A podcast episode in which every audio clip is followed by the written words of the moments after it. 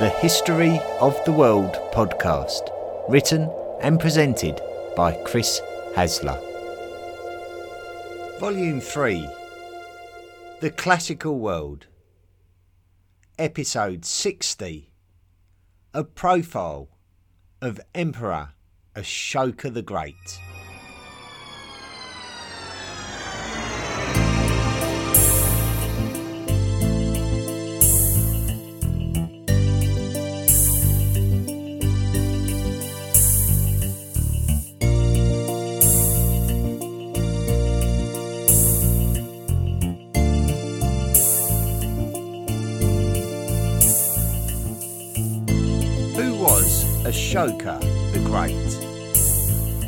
Great? Deal of mystery surrounds this legendary Indian monarch, whose historicity has been questioned and whose infamy has been re evaluated.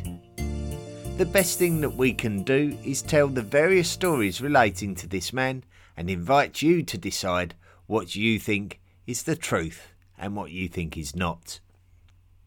In the last episode of the podcast, we introduced the Mauryan Empire. Initiated by the first emperor called Chandragupta Maurya, who overthrew the monarch of the Magadha kingdom and used this kingdom as a power base for the creation of his new empire. It may have been the case that it was the highly respected philosopher called Chanakya who coerced Chandragupta into travelling into the Magadha kingdom with him in order to climb the political ladder there and overthrow the Nanda dynasty rulers. Chandragupta Maurya is the grandfather of our protagonist, Ashoka the Great, and the literary work of Chanakya would be important to future generations, including Ashoka. Chandragupta was the first emperor of the Mauryan Empire, and he would abdicate his throne to his son Bindusara.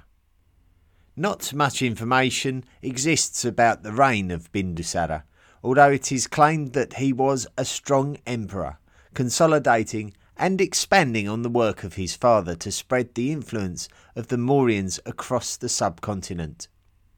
By the time Bindusara died, whoever would take over would be taking over the most dominant empire that had ruled over these lands. Ashoka is listed as the third Mauryan emperor, but his accession to rule is suspected to have been far from straightforward. He would have been born into a predominantly Brahmanist empire, which is a religion that morphed into what we consider today as Hinduism. Other religious sects are very likely to have existed within the empire, though. Brahmanism finds its roots in the Vedic scriptures, as does Jainism and Buddhism, but Brahmanism also incorporated particular non Vedic ideas that made it distinct. Brahmanism would have recognized a caste system so that every living person could be identified as very definitely belonging to a particular class of society. The story of Ashoka has become his traditional story due to a lack of substantial evidence, and writings of his background and life being written retrospectively. But that is also not unusual for figures of the ancient world.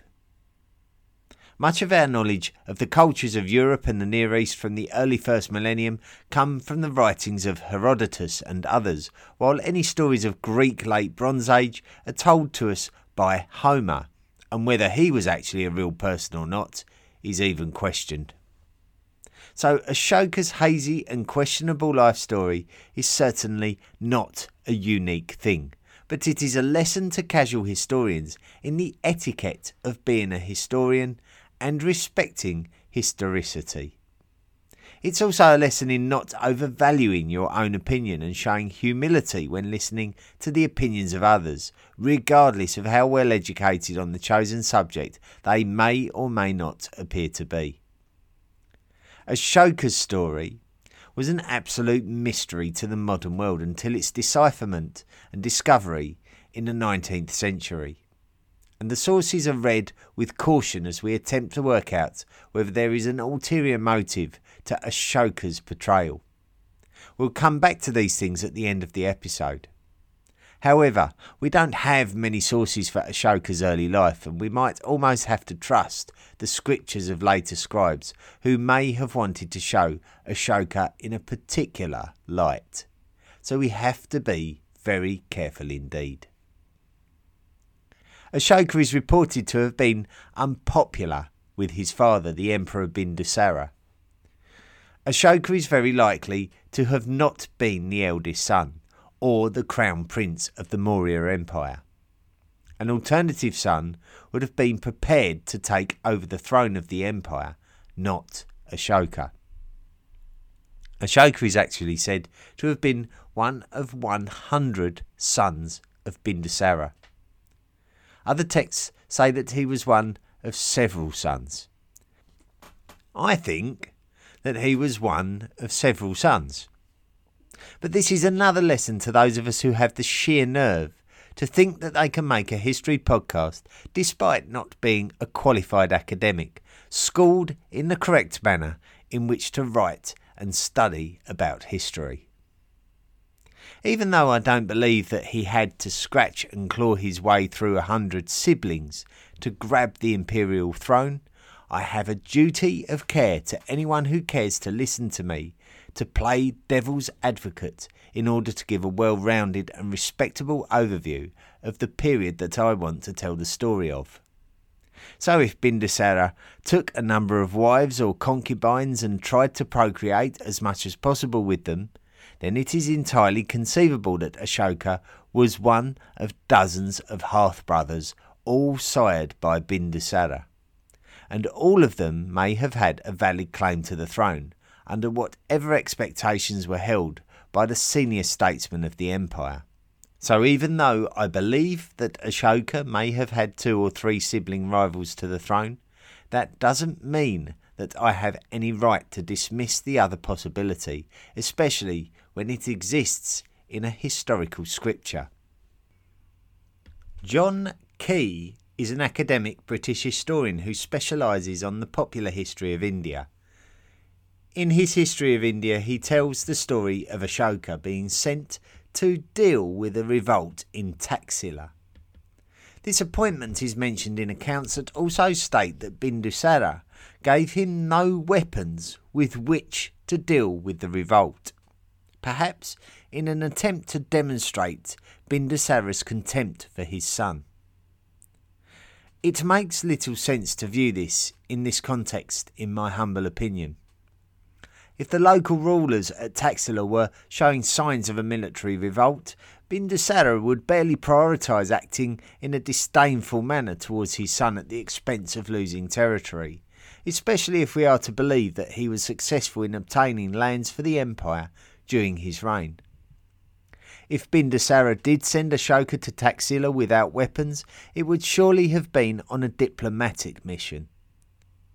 Why take a number of weapons to a diplomatic mission when they could be used to good effect against lands not yet conquered? This is my personal feeling, but you may choose to believe that Bindusara did send Ashoka into a hazardous situation because he didn't like him and he didn't care much for his ultimate fate. We should always remember that no matter how much we feel or believe that our opinion is the logical truth, that somebody could teach us how to look at something from a different angle because of how they have interpreted the same information. And when you bear this in mind, you will become an interesting person to debate history with. The success of the Mauryans could have been thanks to the legacy of the great Indian philosopher Chanakya. Chanakya was the political advisor and mentor to Chandragupta Maurya. Chanakya is famed for his writing of the treatise on affairs of state, which itself is called the Arthashastra. The Arthashastra was considered as the best thing that any important Indian statesman could read if they wanted to be a successful emperor. When Chandragupta abdicated in favour of his son Bindusara, Chanakya was still on the scene. So we can feel somewhat confident that the Arthashastra was a source of study for Bindusara and his sons, including Ashoka. The undercurrent of Chanakya's wisdom could have been a vital part of the successful growth and maintenance of the Maurya Empire during its earlier years. Ashoka appears to have successfully dealt with the rebellion in Taxila that his father, the Emperor, sent him to deal with without any weapons. Whether deities provided Ashoka with weapons, or whether he was able to succeed with more diplomatic methods, he was seemingly rewarded with a new gig. He would be sent to the city of Ujjain in the modern Indian state of Madhya Pradesh to be part of the governorship. This must have been an important appointment. What happened while he was there will open up a completely different historical dimension on the biography of Ashoka. We believe that it was during his time as the Viceroy of Ujjain that he met a lady called Maharani Devi. She was a merchant's daughter, so a significantly lower class to the royal prince Ashoka. But it seems that he did fall for her, and although there are conflicting texts to tell us whether they were married to each other or not, it does appear that they had a son and a daughter together at least. These two children would be significant missionaries for Buddhism, according to Sri Lankan scriptures. There are different schools of thought for how this Buddhist method of religion came to be so prominent in this little family of Ashoka. Some say that it was Devi who was the Buddhist, and although Ashoka was not too concerned with Buddhism initially, he embraced it later. However, there are also reports of Ashoka's own mother being an observer of a Shramana movement. In brief, the Mauryan Empire was a Brahmanic empire. Brahmanism was a branch of the Vedic religions that was part of the journey towards modern Hinduism. The Shramana movements were more attuned with the non violent, non orthodox Vedic religions, of which Buddhism was one. So some suspect that Ashoka may have had Buddhist tendencies from a very early age and that Ashoka was the one to influence Devi and their two children. If Ashoka did actually marry Devi, then she could have been the first of a handful of wives that Ashoka had during his lifetime. While Ashoka was still in Ujjain, another uprising occurred in Taxila. This time, Bindusara would send Sushima, his eldest son and heir, to deal with the rebellion. Sushima was Ashoka's half brother. It was while Sushima was in Taxila that the Emperor Bindusara fell ill and died. However, rather than Sushima heading back to Pataliputra to take the throne, the ministers who served the emperor sent for Ashoka instead. Ashoka abandoned his duty and his family in Ujjain and went to Pataliputra. Whether the ministers favoured Ashoka, or whether it was more of a case of Sushima being out of their favour, is open to speculation but there is a story of Sushima smacking one of the ministers on their bald head, and that minister rallying up an anti Sushima faction on the strength of it. Ascension. We mentioned earlier that Ashoka had a hundred brothers, and they all had a claim to the Mauryan throne. Ashoka overcame all of them and became the emperor. The problem with this is that it seems unlikely. More like the stuff of great legend than a natural sequence of events. We certainly know about Sushima in Taxila, who was seemingly ignored by ministers when it appeared that he had been groomed to be his father's successor. Another text tells us of another brother called Vitashoka, who became a Buddhist monk with no interest in the throne. So we have to make our own minds up about what we believe happened during the apparent four year gap between Bindusara's death and Ashoka's recognition as the new emperor. Analysis of events and timescales points historians towards a date of around 268 BCE as the official date of Ashoka's ascension. There can be little doubt that Ashoka had to fight for the throne, as all references point towards that to a greater or lesser degree.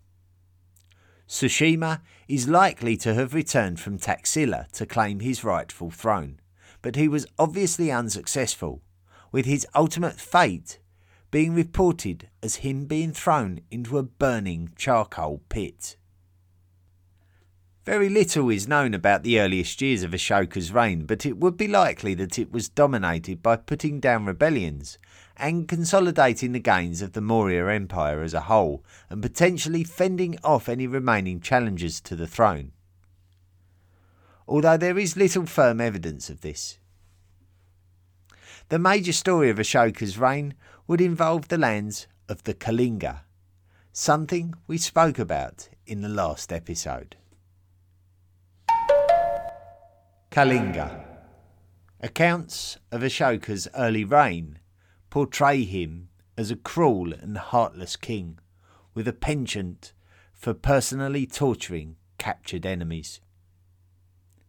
This appears to be regardless of being touched by any notion of a non violent way of life, as mentioned previously.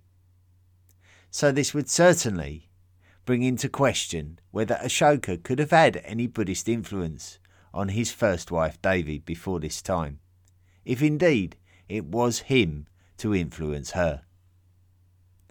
There are multiple accounts from different sources describing how Ashoka instigated massacres, but not just against enemies. Ministers, countrymen, and concubines could all be slaughtered if they did not adhere to the will of the emperor. The account of Ashoka in his early years is a very un Buddhist account. Ashoka turned his attention to the Kalinga region of the Indian subcontinent, certainly within the first decade of the reign. Kalinga was a rich and vibrant area of the subcontinent, full of trade across the seas of the Bay of Bengal. It was a prize to be won and a valuable addition to the already successful empire of the Mauryans. We don't have any details related to exactly what happened when Ashoka invaded Kalinga, but accounts portray the conflict as like nothing ever described in the subcontinent. The scriptures from these ancient times tell us that 100,000 were killed during this war. They also tell us that 150,000 Kalingans were deported. The legend of Ashoka encourages us to believe that his life changing moment was when he was surveying the battlefield after a victory against the Kalingans. He was horrified by the bloodshed, and it was said to have had a profound effect on him. This image is brought to life in a resonant manner in the Santosh Sivan's 2001 film Ashoka. Edict 13, inscribed on a rock during the later life of Ashoka, tells us the following Ashoka conquered the Kalingas eight years after his coronation. 150,000 were deported, 100,000 were killed and many more died. After the Kalingas had been conquered, Ashoka came to feel a strong inclination towards the Dharma, a love for the Dharma and for instruction in Dharma. Now Ashoka feels deep remorse for having conquered the Kalingas. Now it is conquest by Dharma that Ashoka considers to be the best conquest. I have had this Dharma edict written so that my sons and great grandsons may not consider making new conquests, or that if military conquests are made, that they be done with forbearance and light punishment, or better still, that they consider making conquest by Dharma only, for that bears fruit in this world and the next. May all their intense devotion be given to this, which has a result in this world and the next. Dharma. The word Dharma is a fundamental aspect of Buddhism, which was originally taught by the Buddha himself, Gautama Buddha, who is believed to have lived around 200 years before Ashoka. Dharma, in short, tells the followers of Buddha to accept their physical mortality in order to find inner peace and happiness. But intellectuals debate what Ashoka meant when he was using the word Dharma. Dharma is directly linked to the Hindu code of Dharma, which originates from ancient Vedic religions. It encourages a morally correct way of living. In Ashoka's writings, it was an instruction to his subjects. In an otherwise Brahmanic empire, Ashoka would be promoting a style of kingship that would differ from the traditional and successful type laid out by his grandfather's chief adviser, Chanakya, in his Arthashastra. Ashoka took to promoting Buddhist methods in a big way. He would lay out his plans to rule in a non violent way. All life would be considered as having value. Animals would not be permitted to be sacrificed, and Ashoka himself would commit to vegetarianism. Ashoka clearly viewed himself as a ruler who had a duty to promote the message of peace throughout his lands and also beyond them. It would be impossible for Ashoka to travel all around his vast empire to promote his Dharma. You can only expect ruling the empire in a non violent way would have put pressure on Ashoka's effectiveness to rule the empire, and probably required him to be sharper than ever. So a number of inscriptions were sent to all areas of the Mauryan Empire, telling the story of Ashoka's life and rule, and his vision of the future, and how his subjects were to play their part in it. In the far reaches of the empire, the inscriptions would be made on rocks, but the most impressive ones were made on large pillars, stretching as far as 50 feet into the sky. The pillars could often be topped by an animal such as an elephant or a bull, but the most important choice was the lion, and in some cases there would be four outward facing lions on top. The lion is supposed to be an animal representative of Gautama Buddha. The inscriptions would be predominantly written in the Brahmi script, which was typical of the region at the time. Not that particularly much of the population would have been literate. They would have surely relied on local priests to interpret the script, and if it was a Brahmanic priest or a local chief, then he may not have necessarily agreed with Ashoka's outlook. Certainly, after Ashoka's lifetime, the Maurya Empire declined very quickly, so it seems that Ashoka's new attitude and instructions to the population had very little impact on the success of the Maurya Empire, and indeed it might have had the opposite effect due to the lack of military aggression, which tended to be why ancient empires became powerful and maintained their power. As we mentioned, Ashoka didn't restrict his ambition to re educate to Mauryan territory, though, as we find edicts written in Greek and Aramaic in the Mauryan territory west of the Indus River. Another of Ashoka's construction projects was of stupas throughout the empire. A stupa is a tumulus or a mound, and in the case of Ashoka's stupas, they were created to house the redistributed remains of Gautama Buddha. The most impressive and iconic of these stupas is the one at Sanchi. The architraves at the gateways into the stupa are decorated with skillfully sculpted reliefs illustrating the life of the Buddha. Rediscovery Ashoka actually disappeared into obscurity after his death, mainly due to the fact that Brahmanism prevailed as the main religion in Indian lands, and Ashoka didn't really represent that way of life. India moved on after Ashoka and the Maurya Empire, and future kingdoms and empires didn't feel any association to Ashoka, and so he became largely forgotten about. During the 19th century, the Indian subcontinent was mainly under the rule of the British East India Company, which was initially set up as a cooperative trade network of Asian lands and eventually took control of large areas of India, creating a strong link between India and Britain. As such, it made it possible for British scholars to visit the lands of India and learn more about the wonderful subcontinent. One scholar in particular was a man called James Prinsep.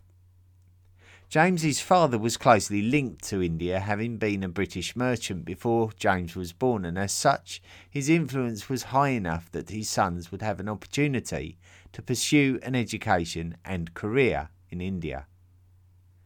James himself would become an assay master, someone who essentially assesses the quality of metals for purity. Prinsep had a considerable mind and a thirst for knowledge. Not only did he excel in his particular field of metallurgy, which brought him into contact with ancient Indian coinage, but he also took a strong interest in translating the ancient Indian Brahmi script, which enabled him to decipher writings on these mysterious ancient pillars, stones, and stupas that told the story of a king called Devanampriya Piyadasi. This king did not appear in the known Indian king lists, so it was suspected that he could be a Sri Lankan king. But Sri Lankan texts enabled Prinsep to work out that this was the same king that was referred to in the Indian king lists as Ashoka. So the strong link between Ashoka and Sri Lanka was now being revealed due to the successful translation and association of the texts. And this is where we can actually see how fundamental the legacy of Ashoka actually is. A king who was otherwise a forgotten part of Indian history. Now, his spiritual journey from cruel tyrant to peaceful ruler could be put into context. Now, we mentioned earlier on in the episode that before Ashoka became the emperor of Maurya, that he had met and married a woman called Devi while he was the governor of Ujjain. We also mentioned that Devi gave Ashoka at least two children, the most notable being a son called Mahinda and a daughter called Sangamita. At some point, these two children of Ashoka and Devi travelled to the island of Sri Lanka in order to spread the word of the Buddha as Buddhist missionaries.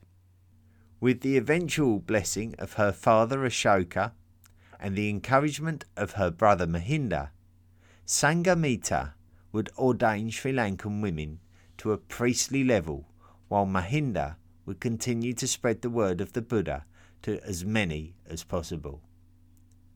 It is due to the success of their work that the Buddhist scriptures exist in Sri Lanka that can help us to understand more about the life of Ashoka. The fact that they are Buddhist scriptures must also serve as a bit of a warning to us.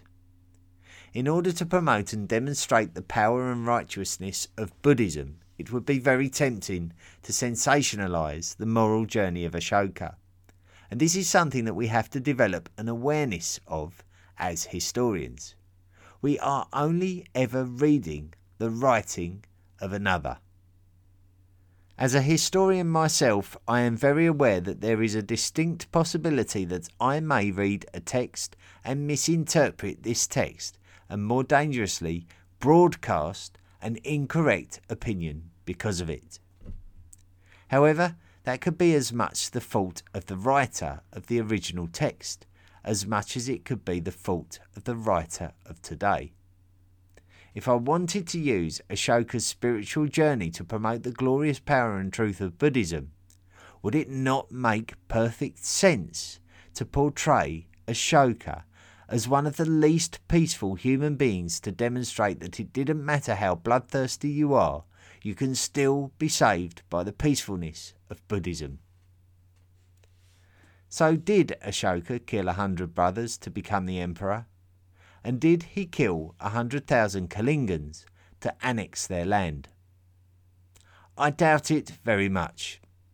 But I do know that I don't know and I do know that it makes a compelling story. And I do know that it is worth sharing, even if it is advisable to stay objective when listening to it. What we can be somewhat confident about is that the era of the reign of Ashoka seems to demonstrate the first major proliferation of Buddhism from its heartlands in and around the lands of the Ganges River, and so Ashoka is held in very high regard because of this.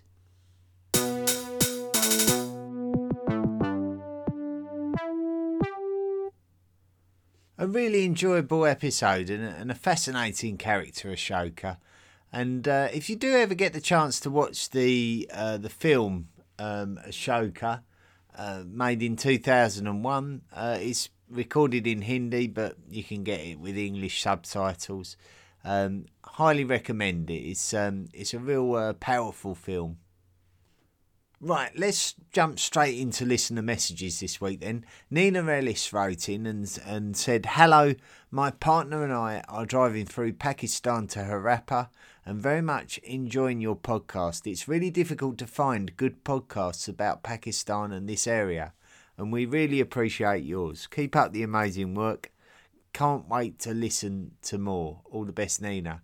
Well, you might be pleased to hear that we're we're focusing on the Kushans next week, so um, that might be uh, of interest to you if you uh, if you're interested in the history of that area. So, um, Casey Graham has put um, from Texas, great podcast.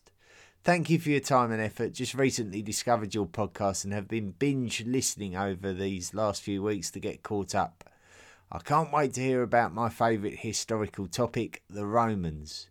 Um, well, that's good because a lot of people are getting fed up with the Romans. So it's nice to hear that someone's looking forward to it. Good stuff. Uh, Marilyn Fuentes uh, put, uh, "Hey Chris, my name is Marilyn. I start. I recently started listening to your podcast, and wow, what a beautiful piece of work you have. Thank you for sharing it with the world. Anyhow, I'm listening to Volume One, Episode Eleven, and had a question about what you meant by non-African humans when referring to humans that bred with Neanderthals." I am a little confused because my understanding from listening to the podcast is that humans moved out of Africa and spread to the other regions, so wouldn't they still be African? Or are you referring to humans that evolved from hominins in areas of the world that left Africa before humans? I think I may have just answered my own question, but if you do get to reading this, thank you kindly, Marilyn.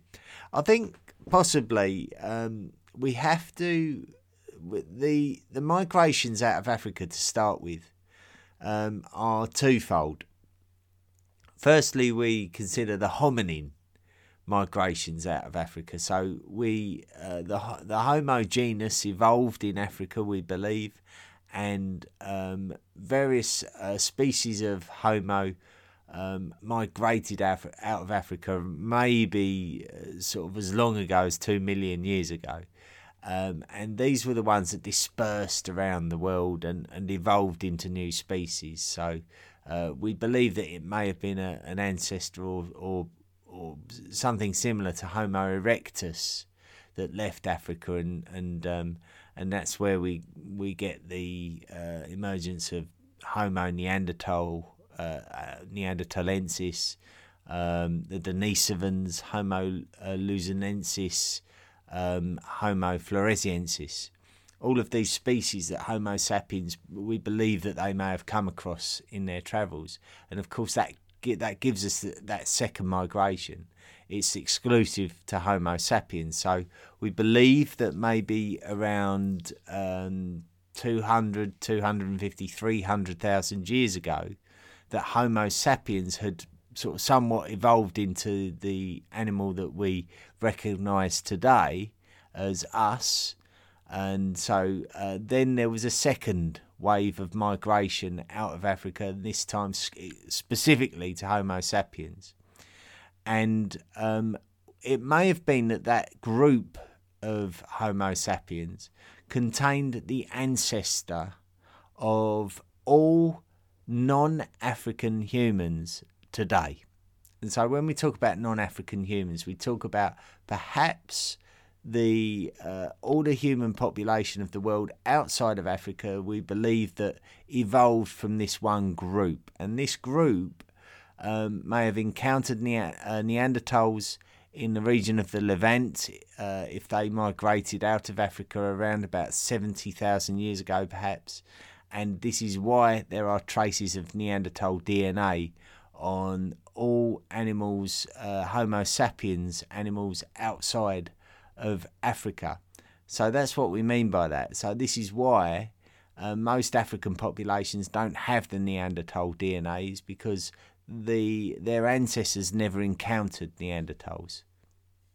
I hope that answers your question. Now it's a little bit complicated, all that kind of thing, isn't it? It's uh, can be a little bit tricky to get your head around, uh, but um, you know, if, if, you if you study, you you'll soon catch hold of it. I'm sure. Uh, Doug Kaywood wrote in and said, I've just started listening to the podcast during this pandemic. I'm still in season one, just finished episode 16. I love the level of detail you provide a lot, but not too much. I'm in my 50s, but like you, after I was 30, I thought it would be awesome to take a history class that basically does what your podcast seems to be doing. Thank you.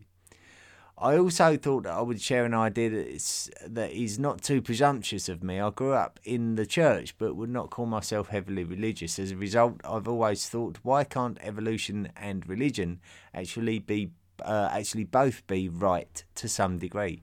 I figured that I'm not knowledgeable enough to make a judgment on what is or isn't right or possible, and it seems to me that while I very much believe in science, there is a fair amount of theory that gets included and seems to be uh, seems to end up becoming fact.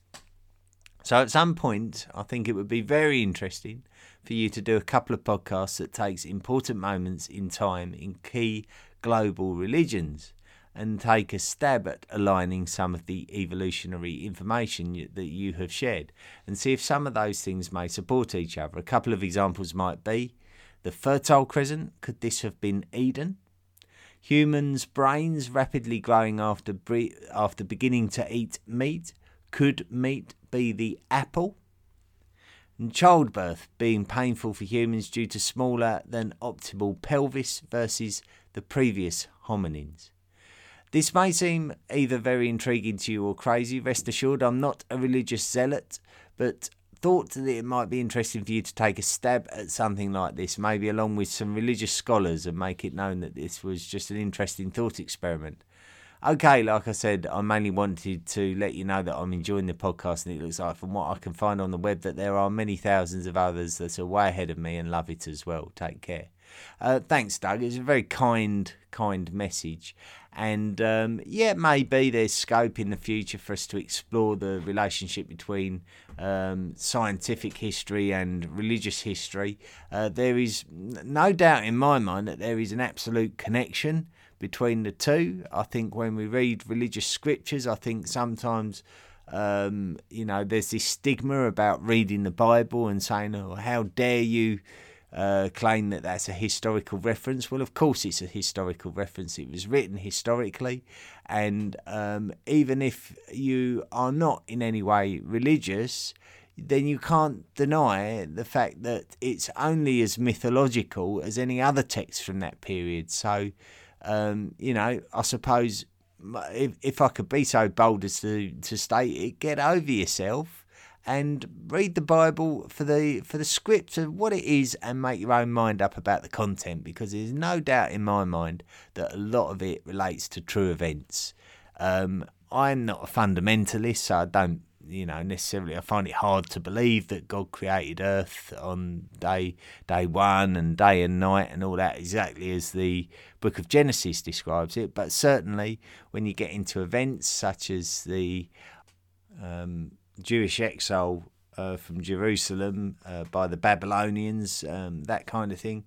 um, you know, there are other historical texts that support that as as actually happening. So uh, dismiss the Bible, and um, you know you might lose out lose a big uh, reference book um, about our history that can give us clues. So um, I'm not really on board with the people that say that personally.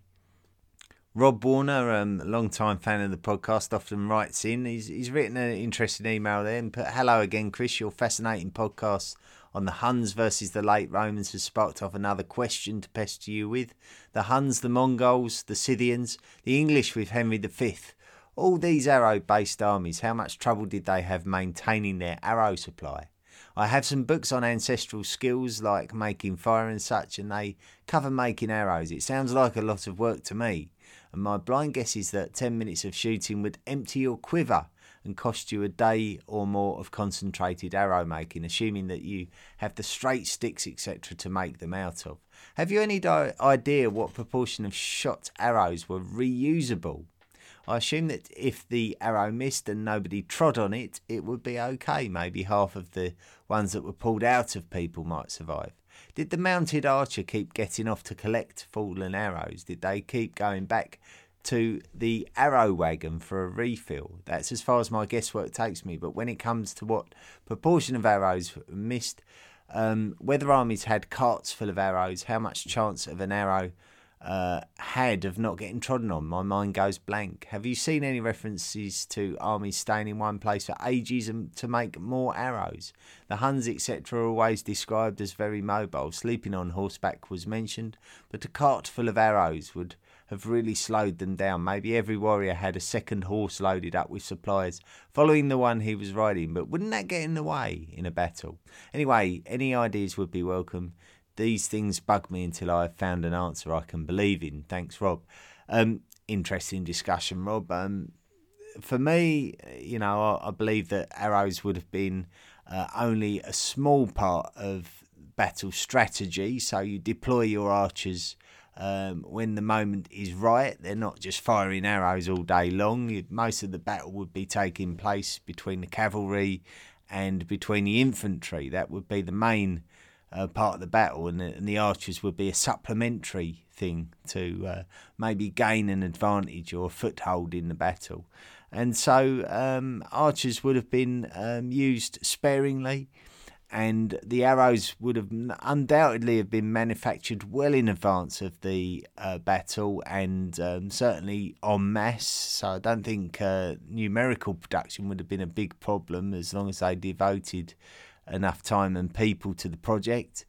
And uh, undoubtedly, if an archer ran out of arrows, um, I'm sure he would just turn around um, on his horse. In the case of the steppe cultures, um, just turn around on his horse and go back to base camp and get a fresh supply of arrows ready for the next wave of attacks.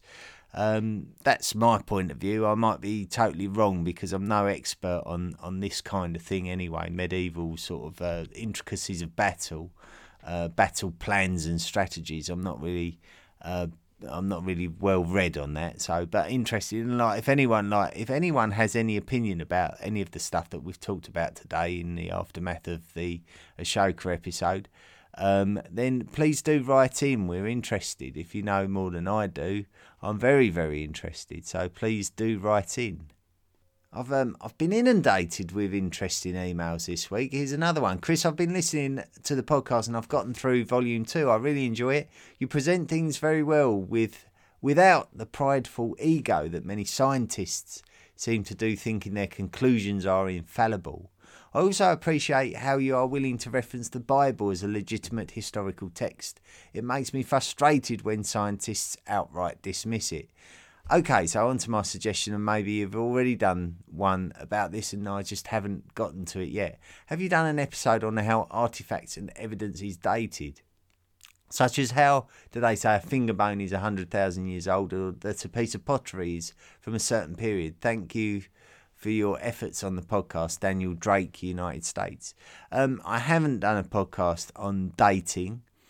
Um, it could be an interesting subject, but it's certainly a very um, it's certainly a very intense subject with um, talked about many ways of dating artifacts. Um, uh, we've talked about uh, radiometric dating. We've talked about um, paleomagnetic dating. Um, we've we've talked about um, uh, you know uh, layers, the the sedimentary layers, uh, the stratification of, of the layers of the earth, and how you can date using that. Um, associated pottery. Um, there, there's a lot of ways that um, dates are required for information. So maybe it would be an interesting podcast episode, but I'd certainly need to brush up on my own knowledge before I tackled that one. But uh, interesting email and great suggestion, Daniel. Thank you very much. A couple of reviews. Um, firstly, we've got uh, Scotty Baby 929 from the United States of America but Gets Better. I reviewed this podcast a year ago and greatly enjoyed Chris's sincere enthusiasm and dedication to his project. What started out as a good listen has now become a well crafted delivery of a rather finite and specific depth of the topic without the superfluous details that could often derail a less intentional or casual listener. God, that was a, that was a mouthful, wasn't it? Uh, recent reviews by many listeners relate how they have been brought into a surprisingly fun and fascinating learning experience of history, what may have been perhaps a seemingly onerous project before finding this podcast. All of which means that this podcast is doing a wonderful job of presenting history in a meaningful, fascinating, and truly enjoyable manner. So, if you're interested or curious about what there is to learn about history, here's a great place to start. You can jump in on any episode that might catch your interest and pick up from there. It's that well written. Thanks so much, Chris, for your continued hard work and dedication to your art. Well, that's a very nice, very articulate, um, very articulately written uh, review. So thank you very much. Tim X10 uh, from the United States of America has put great podcast. Chris has made an interesting subject more so. I have a half hour drive to work with no cell and bad radio coverage. Download at home, and it's a nice ride with a friend who really knows his stuff. Keep the voice of God. How Chris coalesces what he's researched into each podcast is remarkable. Thanks. Um, well, thank you, thank you. Like all of all of the compliments that you lot do throw in my direction are quite humbling and, and, and well received, and it, it almost almost sounds um, it sounds crazy, doesn't it? When I'm reading them out every week, I just uh, it's it's almost embarrassing, really. But I think I enjoy reading them out, and um, I think you deserve that as you've taken the time to write in. So um, I can humble myself enough to read them out, and and I do enjoy it. So uh, keep it coming. And likewise, if you've got any criticisms, like poor old Ken last week with his uh, his Chinese symbol, really didn't enjoy that. Made him jump about in his bed while he was trying to enjoy the podcast. Uh, likewise, any criticism you want to make of the podcast by all means do fire it over to me so that I can uh, I can read it and I can uh, learn what you're all thinking. Anyway, that was a lot to cram in, and uh, I'm going to go and give my voice a rest now. Until next week, we come back. We're going to do some more uh, Indian subcontinental history, but we're going to move forward in time and find out when the steppe cultures started migrating southwards and invading an otherwise established uh, Indian civilization.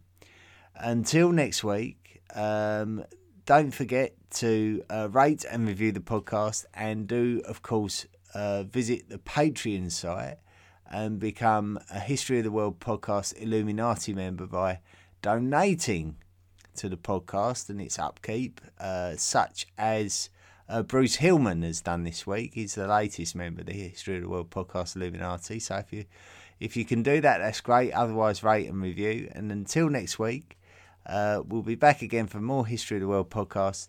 Don't forget to be good.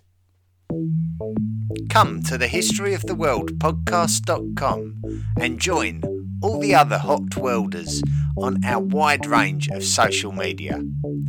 Why not support the podcast by clicking the Patreon link or buying me a book and becoming a lifelong member of the History of the World podcast Illuminati? Drop me a line at historyoftheworldpodcast at mail.com and let me know what you thought of this week's episode. See you next time.